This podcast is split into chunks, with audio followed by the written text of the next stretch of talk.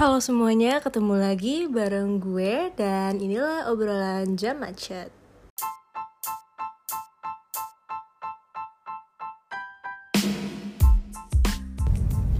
Halo guys, Happy Christmas. 25 Desember. Balik lagi sama gue di obrolan jam macet. Dan di tanggal 25 Desember ini Have a very Merry Christmas untuk kalian yang merayakan.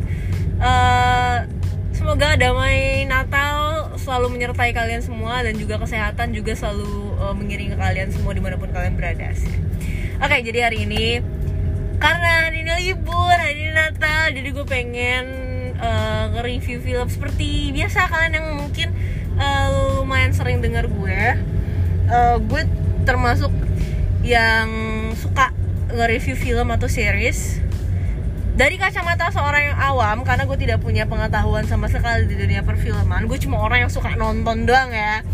Uh, jadi hari ini gue pengen men-share karena gue abis nonton film dari uh, seorang Ko Ernest Prakasa karena gue kebetulan penikmat film dari uh, Ko Ernest judulnya Teka Teki Tika.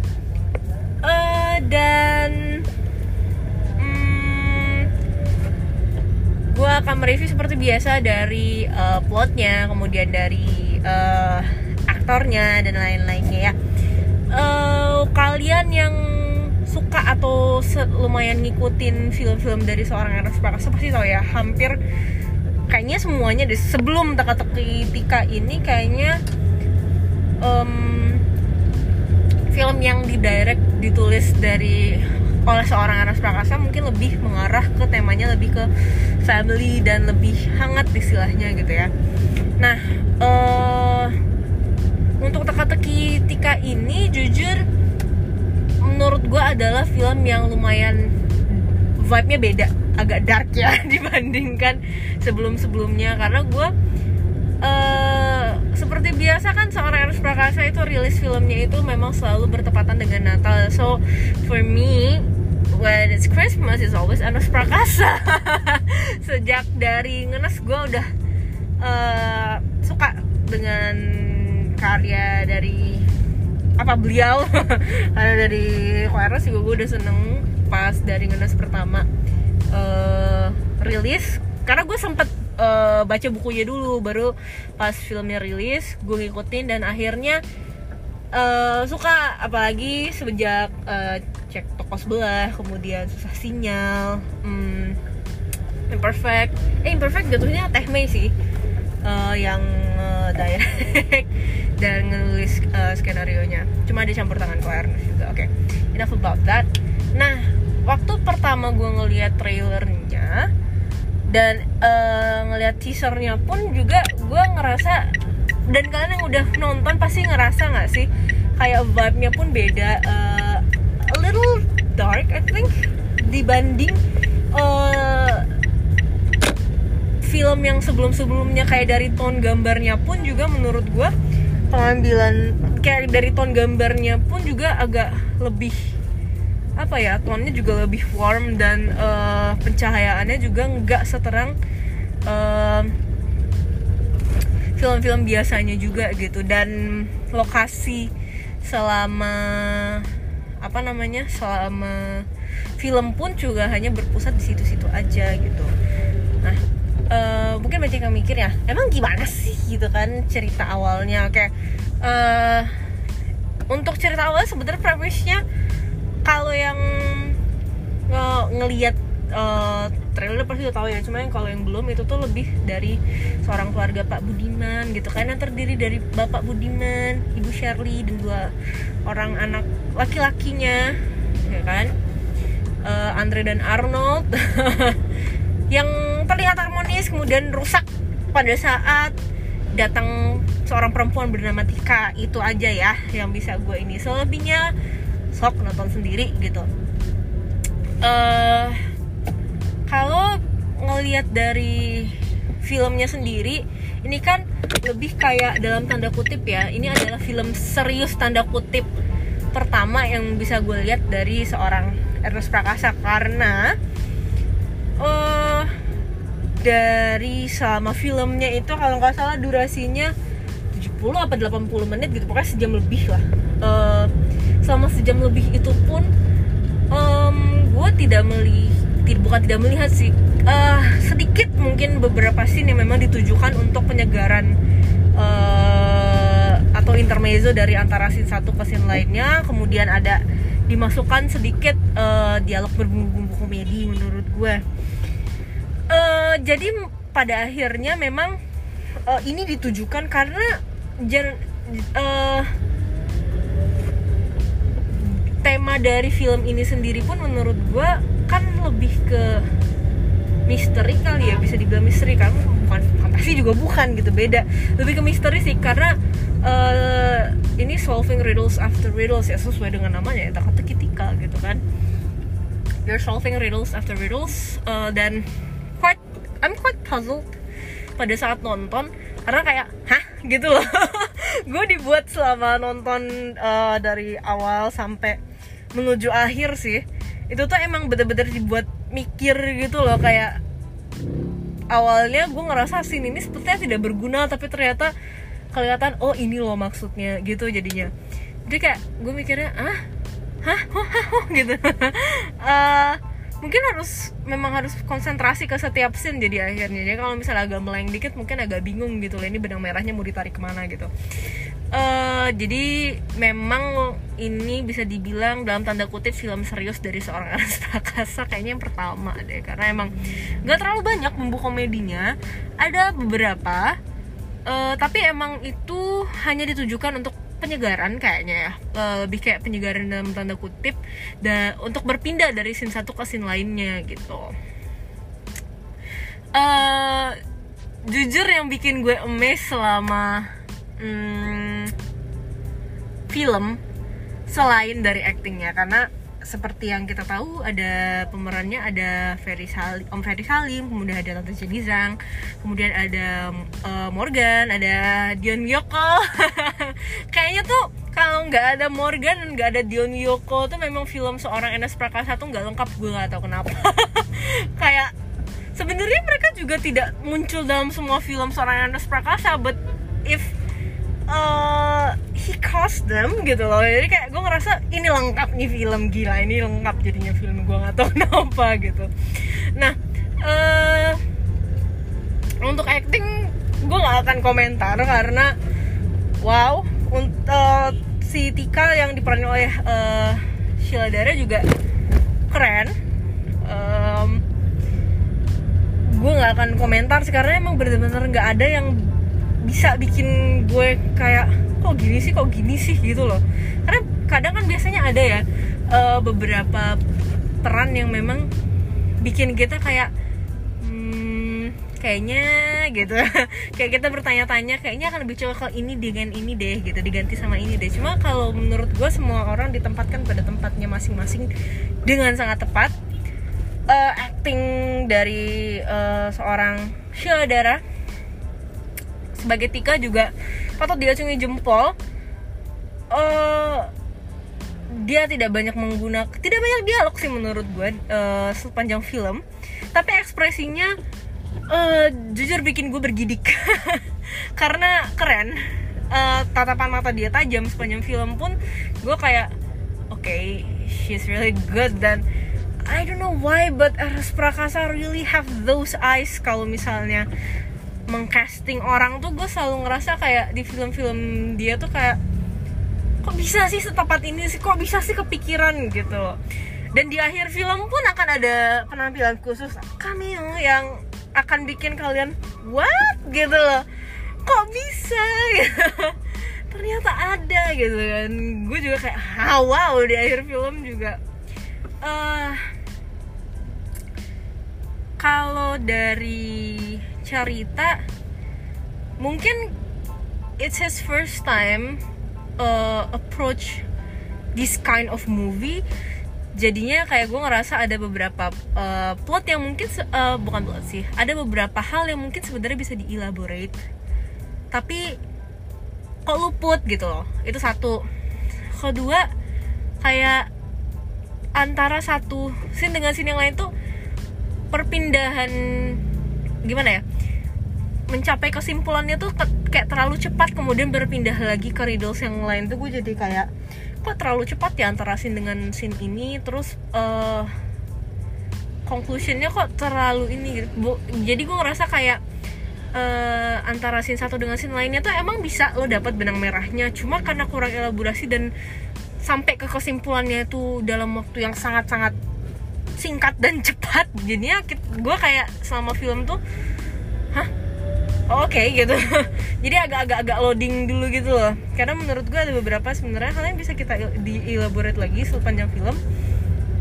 Tapi kok luput gitu loh. Pada akhirnya jadinya sampai ke kesimpulan terlalu cepat. Jadi terlalu cepat yang berakhir ngambang menurut gue. Tapi apakah uh, itu menjadi minus sedikit ya sedikit ya tetapi sangat tertolong dengan um, acting dari para pemeran yang oke. Okay. jadi gue juga cukup menikmati. Uh, apakah ini plot cerita yang buruk pada akhirnya? Alur ceritanya apakah menjadi sesuatu yang buruk? Menurut gue enggak. Tidak tidak seburuk yang mungkin lu rasain ya. Menurut uh, menurut gue pada akhirnya ini tidak menjadi sesuatu cerita yang buruk tetapi bisa diperbaiki dan bisa diimprove gitu. Apakah gue menikmati jalan ceritanya? Ya menurut gue sih uh, ini menjadi suatu penyegaran buat gue pribadi pun yang tahu dengan atau yang mengikuti film dari seorang Ernest Prakasa ini menjadi suatu penyegaran karena biasanya kita disuguhkan sama pertama dari tone ini aja deh. Dari tone atau gambar yang disajikan sepanjang movie dari ngenes sampai film aduh film terakhir kok. Ernest apa ya? Lupa gue uh, anggaplah dari dari susah sampai ke susah sinyal gitu. Imperfect pun itu kan cerah ya ininya. Uh, tone gambar tone gambarnya itu cerah. Ini aja kalau kita bandingkan dari situ aja udah beda gitu lah. Karena ini lebih ke tone-nya warm menuju dark mungkin pencahayaan juga lebih banyak dipakai lampu dengan cahaya kuning sepanjang film jadinya mendukung suasana uh, dari film itu sendiri. Uh, untuk musik biasanya yang gue perhatikan dari mungkin karena film-film sebelumnya juga mengangkat tema keluarga uh, banyak lagu yang bisa dinikmati sepanjang film. Cuma kalau di sini di film ini mungkin karena kita disuruh untuk menikmati dan menebak-nebak akan terjadi seperti apa nih di film gimana nih hal ini selanjutnya bagaimana gitu. Jadi nggak terlalu banyak dimasukkan uh, musik yang mungkin uh, akan memecah konsentrasi dari itu gue uh, sangat-sangat apa ya sangat-sangat tepuk tangan sih karena biasanya kan kadang ada yang scoring dari musiknya sendiri itu uh, bikin kita kayak terpecah dua gitu pikirannya. Jadi akhirnya satu fokus ke musik satu juga fokus uh, ke filmnya untuk nebak ini mau ke mana gitu kan. Tapi di sini eh, nggak uh, terlalu banyak musik. Bahkan kalaupun ada background musiknya nggak terlalu kencang kali. Bahkan atau mungkin karena gue terlalu fokus nebak-nebak akhirnya kelewat gitu nggak kedengeran sama gue. Bahkan kayaknya musik uh, atau lagu yang terdengar sama gue sama film kayaknya bahkan di kredit iya di kredit title malah. Uh, lagu lagu Isyana deh kayaknya itu lagu dari Isyana Saraswati tapi gue lupa itu judulnya apa saya ingat gue. Tapi sepanjang film mungkin karena kita diminta untuk berkonsentrasi gitu nggak nggak nggak terlalu banyak sih. Kalaupun ada mungkin hanya terdengar sayup-sayup membarengi setiap uh, adegan aja gitu. Uh, apa dan juga uh, jujur gue sangat suka dengan wardrobe dari tante Jenny Zhang itu nggak tahu kenapa. Wardrobe beliau sepanjang gue sungkem banget sama uh, yang ngurusin wardrobe beliau selama uh, syuting karena padanan bajunya warnanya jujur keren-keren banget dan gue sepanjang sepanjang film selain gue mau nebak-nebak ini jalan ceritanya ke seperti apa gue terkagum-kagum ngeliat tante Jenny Zhang itu oh my god kok bagus banget bajunya oh my god stylenya keren banget gitu loh. Nggak tahu ya apakah gue yang terlalu bayar atau gimana cuma jujur wardrobe uh, sepanjang film itu gue bener-bener thumbs up. Pas ngeliat itu tuh anjir cantik banget cantik banget gitu. Setiap setiap um, setiap adegan kalau ada pergantian baju tuh gue kayak apalagi nih apalagi nih kayak ih kok cantik banget gitu loh. Uh, jujur baju terakhir baju terakhir gue paling suka. Baju terakhir yang dipakai beliau uh, gue paling suka sih pada dan warnanya nggak tahu kenapa ya. Kayak keren juga model bajunya gitu. Hmm, dan apa lagi ya yang biasanya? Ya biasanya gue nilai itu apa ya? Cih yang gue nilai kayak kayak apa banget gue ya. Kayak uh, untuk kalian yang mungkin mau cari uh, film yang mungkin film Indonesia apa nih yang oke okay, gitu ini boleh nih salah satunya apalagi kalau misalnya kalian penggemar uh, film yang agak mikir gitu loh yang yang you want solving some riddles, solve riddles, and get you puzzled throughout the movies. Throughout the movie, I think ini ini oke okay banget sih untuk ditonton. Tapi jangan di expect dulu ini akan apa ya? Akan yang wah banget gitu loh. Sebenarnya gue tidak bilang ini buruk, cuma karena mungkin film pertama dari Ko Ernest jadinya pendekatannya uh, masih meraba-raba menurut gue uh, approachnya approachnya oke okay, tapi kayak masih meraba-raba gitu karena masih banyak plot holes juga yang kayak hah? gitu. Seperti yang gue bilang tadi gitu. Banyak yang bisa dielaborasi tapi mungkin luput pada akhirnya. Menarik kesimpulannya terlalu cepat benang merahnya dapet tapi kayak loh kok iso? Gitu kayak gitu jadinya uh, apa lagi ya? Dan dan jujur gitu kan di situ ada uh, kalau gue kan suka suka banget ya nyari nyari scene stealer nggak ya? Scene stealer nggak ya scene stealer? Uh, kalau scene stealer banget sebenarnya yang di akhir tuh yang muncul di akhir itu tuh bener-bener memberikan kesan gitu. Uh, tapi di tengah-tengah film ada Boris Bokir itu tuh gue jujur salah fokus karena namanya itu tuh tidak cocok sekali ya untuk untuk seorang Boris Bokir itu nama perannya di sana tuh kok itu gitu. Kok ragil itu tuh kenapa gitu. Nggak malah salah fokusnya ke nama dari Boris Bokir. Ragil dong uh, kalau misalnya di banget ada nggak sih yang sam uh, sampai bikin appearance yang benar-benar mencuri perhatian nih? Kayak sih istilah yang segitunya sih menurut gue nggak ada ya karena saking pemeran inti itu melakukan tugasnya dengan sangat baik gue jadi tidak mencari-cari lagi gitu. Uh, kalau boleh jujur untuk film ini sih hmm, gue berharapnya ada next movie yang mungkin bisa dibawa lagi gitu loh. Karena potensinya ada menurut gue potensi ceritanya mungkin bisa dikembangin lagi gitu. Ada gitu bisa bisa uh, kalau misalnya mau ditarik uh, untuk next movie menurut gue sih bisa gitu. Karena di uh, setelah setelah permasalahannya selesai kan ada lagi tuh kayak apa sih kayak kayak kayak after credit itu kan ada lagi tuh uh, sekitar berapa menit. Dan menurut gue sih uh, ya cocok lah gitu. Itu itu uh, cocok banget lah untuk dijadiin next movie dengan pendekatan yang mungkin lebih disempurnakan lagi gitu loh. Karena uh, mungkin karena ini film pertamanya for Ernest dengan pendekatan dan uh, tema atau topik film yang kayaknya baru pertama kali juga sih kok Ernest ngangkat ini. Jadi ya kan memang masih ada hal yang bisa diimprove. Dan I hope kalaupun misalnya teka-teki tika ini berlanjut ke the next movie uh, kayaknya sih akan pecah banget sih lebih pecah dari ini. Uh, kalau misalnya beberapa uh, apa sih ceritanya diperbaiki lagi diimprove lagi. Menurut gue akan lebih pecah. Ini aja pun sebenarnya pecah menurut gue tapi uh, masih ada beberapa hal yang bikin ah gitu. Agak bikin gue mengernyitkan dahi kok bisa? Gitu. Um, apalagi ya? Kalau oh ya rate nya ya.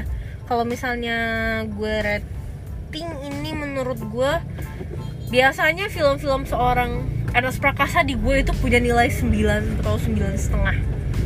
Kayak cek toko sebelah itu aja gue ngasih 9 setengah ke filmnya. Kalau yang teka-teki tika ini hmm, gue ada di sekitar 7,7 sampai 8 ya 8 lah. 8 lah dibulatin agak-agak ribet ya 7,7 itu uh, poin yang bikin kenapa nggak bisa nyampe di angka at least 9 atau 8 setengah ya itu tadi gitu gue masih kayak meraba-raba. Approachnya oke okay, tapi kok ngambang gitu.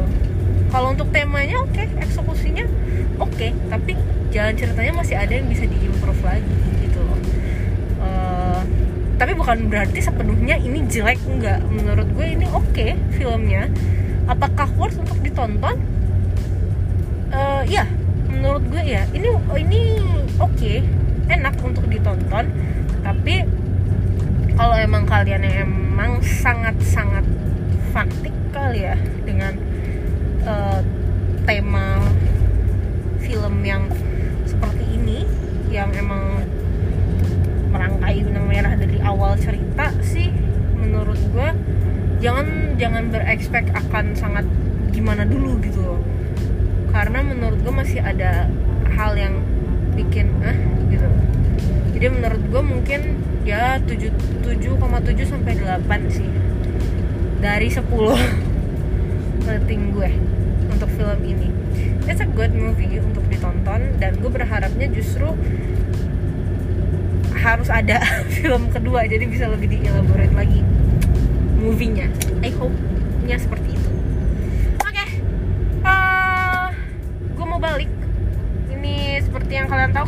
gue selalu recording di dalam mobil sambil nyetir. Nah tuh kan jelas banget ya.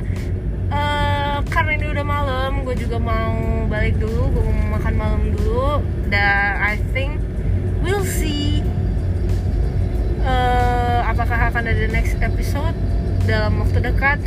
Untuk gue yang seperti ini angin-anginan sepertinya agak susah ya bunda ya. Uh, so thank you guys yang udah dengerin dan selalu misalnya kalian udah dengerin ini kalian bisa juga untuk uh, nonton. Dan hope you guys enjoy liburnya Natalnya. Selamat Natal sekali lagi bagi uh, yang merayakan. Have a have a very merry Christmas untuk kalian. Dan see you guys on whenever next episode. Bye